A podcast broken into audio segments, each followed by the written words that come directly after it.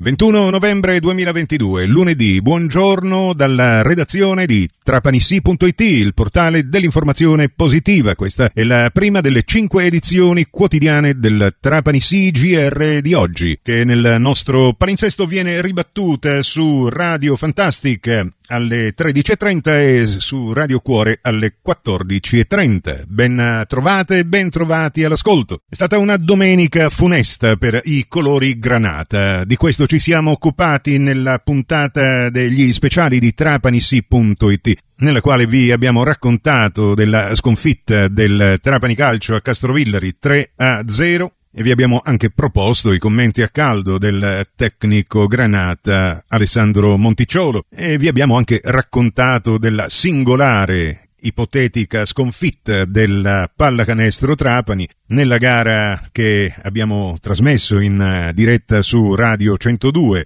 alle 12. È stato un mezzogiorno non di fuoco ma di ferro, visto che alla fine è stato proprio un ferro, l'anello, il canestro al quale si è aggrappato il giocatore avversario Timperi, si è piegato e non è stato possibile sostituirlo nei 30 minuti canonici concessi dal regolamento. La partita è stata sospesa col Trapani che aveva dominato in vantaggio di 10 punti, 62 a 52, ma l'esito del match sarà decretato decretato a tavolino dal giudice sportivo. Ci si aspetta uno 0 a 20 a tavolino, quindi una sconfitta perché come da regolamento in questi casi la squadra di casa non è riuscita a garantire il corretto sviluppo del match e quindi sarà penalizzata. E adesso vorrei potervi raccontare le belle notizie, ma oggi apriamo ancora con un'allerta gialla per la provincia di Trapani. Per il maltempo sono previsti rovesci e temporali su tutta la costa tirrenica della Sicilia che si estende proprio da Messina fino a Trapani. E quando ci sono queste allerte meteo, ovviamente tutti i trapanesi e tutti coloro che abitano nella nostra provincia tengono saldamente le dita incrociate, speriamo che non accada nulla di grave. Qualcosa di grave invece sembra stia accadendo nel Partito Democratico. Siamo alla politica, il segretario provinciale Domenico Venuti ha azzerato la segreteria del partito.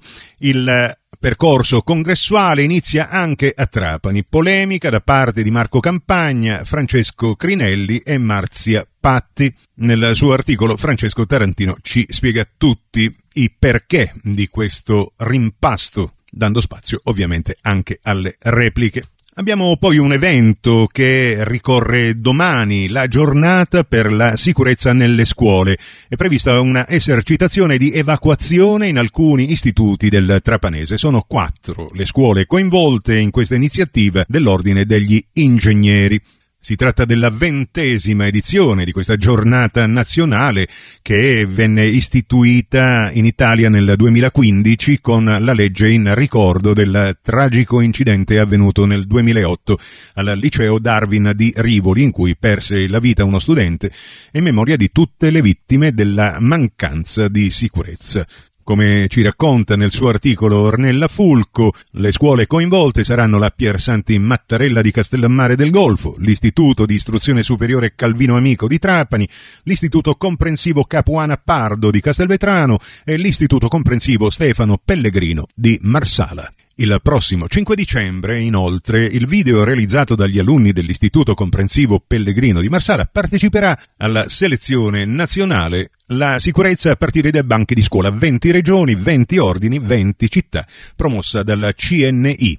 Poi trapanissi.it, il vostro portale di informazione locale, fa il punto su un altro evento, quel 25 novembre. Ad Erice uno spettacolo teatrale contro la violenza sulle donne. Si terrà all'auditorium dell'Istituto Comprensivo Pagoto a Casasanta.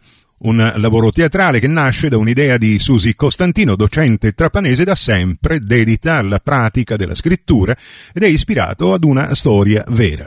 E vi segnalo infine l'editoriale che è stato tra le notizie più cliccate del fine settimana di Bruno Conforti che ha fatto un po' il punto e dato la sua opinione relativamente al concerto di venerdì scorso di Claudio Baglioni, riportando proprio le parole del cantautore. Nel mio tour dice questo è il primo teatro, l'Ariston, non all'italiana non di tradizione, in cui mi esibisco. Mi fa piacere perché ho saputo la storia di questo teatro e il fatto che sia sostenuto dalla volontà di un imprenditore privato lo rende ancora di più un fatto prezioso e coraggioso. Sono contento di essere qui. E allora, grazie Alessandro Costa. Questa edizione termina qui, tutto il resto lo trovate su trapanissi.it con la seconda del Trapani CGR. A risentirci più tardi.